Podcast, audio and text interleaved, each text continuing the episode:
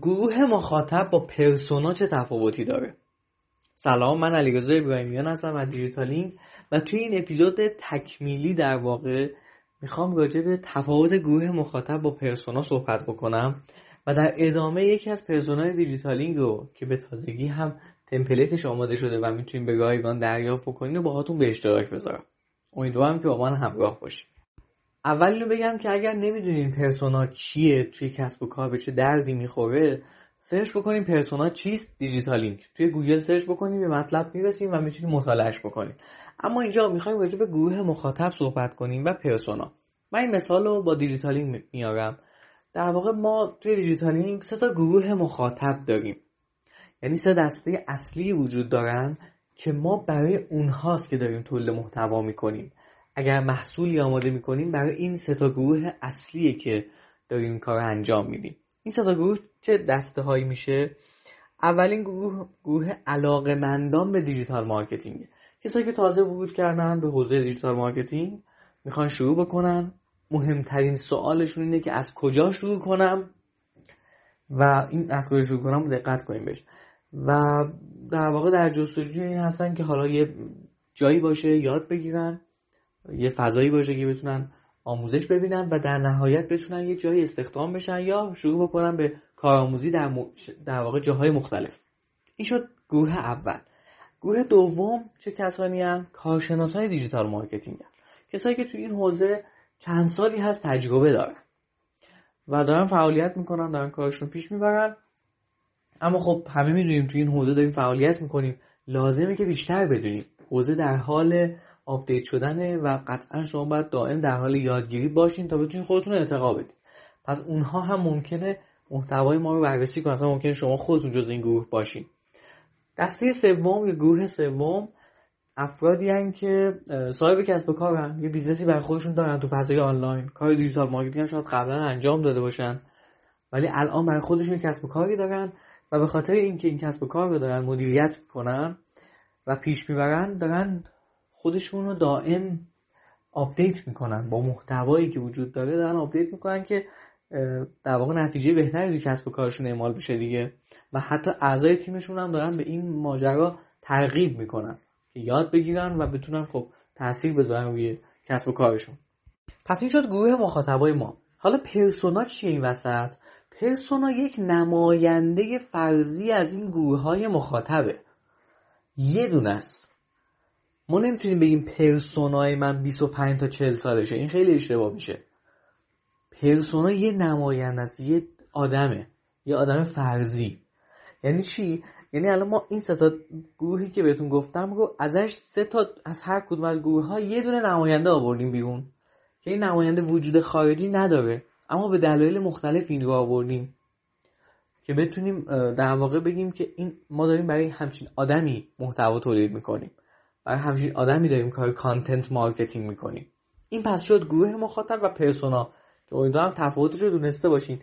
برای مثال ما توی این سه گروه مخاطبی که باهاتون مطرح کردم سه تا نماینده آوردیم بیرون. از گروه اول که علاقه مندان به digital marketing هستن یک نماینده آوردیم بیرون یک اسمی گذاشتیم براش به اسم علی آموزش جو قبلا با اسم علی احمدی میشناختیمش. اما اسمش رو عوض کردیم که بتونیم بیشتر باش ارتباط برقرار کنیم. علی آموزش جو. گروه دوم کارشناسای digital marketing هن.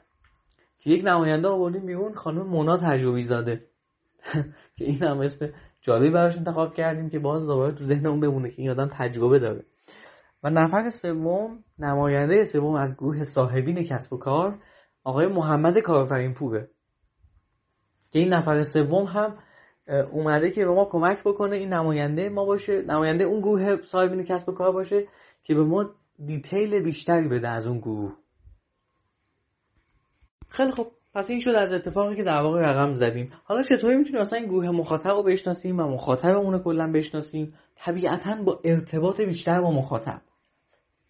تو بعضی از سایت های خارجی آدم یه چیزایی می‌خونه اصلا شاخ در میاره. وقتی میگه که اگه شما در روز حداقل دو ساعت با مخاطبانتون حرف نزنید انگار مخاطبتون اصلا نشناختین. در روز دوستان خیلی عدد بالاییه.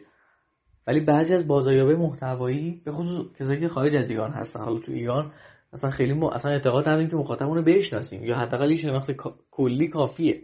یا فکر کنیم که مثلا یه مخاطبی شناختیم دیگه بزنیمش کنار. دیگه لازمش بیشتر بشناسیمش. ولی اونها همش در تلاشن که مخاطبشون رو بیشتر بشناسن تا بتونن اطلاعاتی که دارن رو update بکنن. ما زمانی می‌تونیم در واقع موفق عمل بکنیم که شناخت بیشتری از مخاطبمون داشته باشیم. مثل این میمونه که من زمانی می‌تونم با دوست صمیمی ارتباط بهتری داشته باشم که بیشتر بشناسمش. بیشتر باید باهاش باشم دیگه. که صمیمیتمون بیشتر بشه. دقیقا این اتفاقم تو بازاریابی محتوایی همینجوری داره شکل می‌گیره.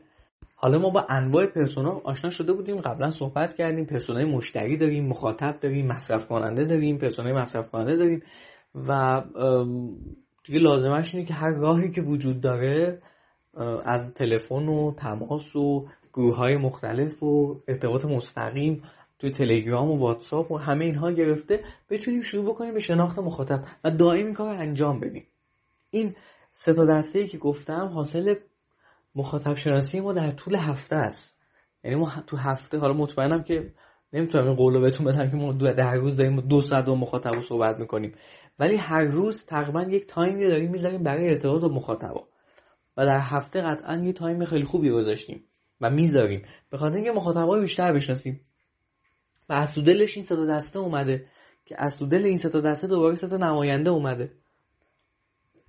همه اینها رو گفتم اما نه به این خاطر که بخوام کلی گویی کنم.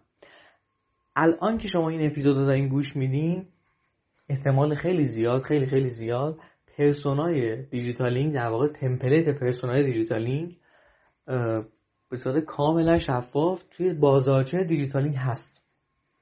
و می‌تونیم به رایگان دانلودش بکنیم می‌تونید search کنید template persona ی دیجیتالینگ به صفحش احتمالا می‌رسین. و اون template رو دانلود بکنین بخش بخشش رو بخونین از اهداف و آرزوهای persona گفتیم از درد مشتری گفتیم از اینکه ما چه کمکی می‌تونیم بهش بکنیم از منابع کسب اطلاعاتش گفتیم همه موارد رو اومدیم با شما عزیزان به اشتراک گذاشتیم که می‌تونید اونجا دریافتش بکنید جدا از این مبحث که حالا این به صورت رایگان هست ما یه دوره بازاریابی محتوایی هم داریم که شاید هم تو الان شنیده باشینش. و توی این دوره بازاریابی محتوایی اومدیم دیگه این بحث رو باز کردیم که توی این مدتی که دیجیتالینگ داشته فعالیت می‌کرده ما چجوری مخاطب رو شناختیم؟ همه اینها رو از خودمون مثال می‌زنیم که یک, یک سمپلی وجود داشته باشه حداقل که شما بگید آها این کسب و کار این کار انجام داد حداقل من راه و چاه رو بدونم که بتونم انتخاب بهتری داشته باشم دیگه وقتی یک سمپلی وجود داشته باشه خیلی موضوع بر من ساده تر میشه. و قطعا شما با دیدن شاید پرسونای خارجی خیلی نتونید ارتباط خوبی باش برقرار بکنید چون یکم فرهنگامون با هم متفاوته ممکنه سوالاتی که می‌پرسیم متفاوت باشه یه ذره ماجراش فرق می‌کنه. در کل یکسانه ها ولی واقعا تفاوت هایی داره. و به این روش بتونین استفاده بکنین. امیدوارم که واقعا این تمپلیت براتون مفید باشه. اگر هم بخواین بیشتر راجع به این موضوع آشنا بشین که دیگه تو دوره بازار محتوایی بخشی داریم مثل مخاطب شناسی که بیش از دو ساعت راجع به این موضوع صحبت کردیم. یعنی 8 دقیقه که من گفتم فقط یک صحبت های خیلی کلی بود. تو اون تمپلیت اومدیم. همون تمپلیتی که شما تو بازارچه دریافت می‌کنین رو بخش به بخشش اومدیم توضیح دادیم. امیدوارم که اون تمپلیت بهتون کمک بکنه و اگر خواستین دوره هم دریافت بکنین خیلی ممنون که به این اپیزود گوش دادین و خدا نگهدار.